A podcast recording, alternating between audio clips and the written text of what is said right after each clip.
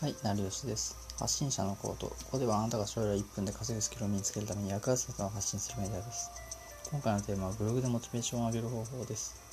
ブログ執筆が続かないからモチベーションを上げる方法が知りたいという人に向けた話ですね。でまず僕は2017年にブログで月5万稼ぎ複数ブログを運営してきましたが、ブログの記事数は900記事くらいそれ以上作りました。でそこまで更新できた理由っていうのは短期間で目標を抱えたからです。ブログの更新する目的がはっきりしない目標が高すぎても時間がかかったり挫折するんですね。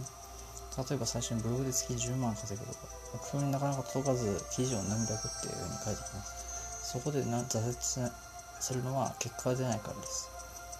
で好きなことを書いてるだけでは収益化できません。でも短期間で1000円月稼ぐとか目標を小さいと達成ができてかつ達成目標に対して次の目標が立てやすいです。僕も最初はきつかったです。あのブログ執筆自体慣れてなくて。しかし目標を小さくすれば初心者でもモチベーション上がりますよね。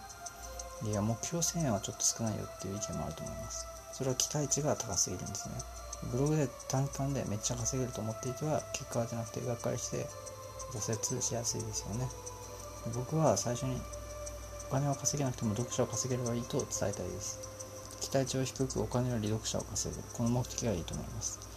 もう一度繰り返しですが、ブログでモチベーションを上げる方法は、短期間で小さい目標を立てることです。では、1年の小さい目標を1つ立てましょう。PV を2倍にするとかで問題なしです。モチベーションを上げやすさを意識するといいかもしれません。次回はまたブログに関して大切なことを発信するのでよろしくお願いします。では、さようなら。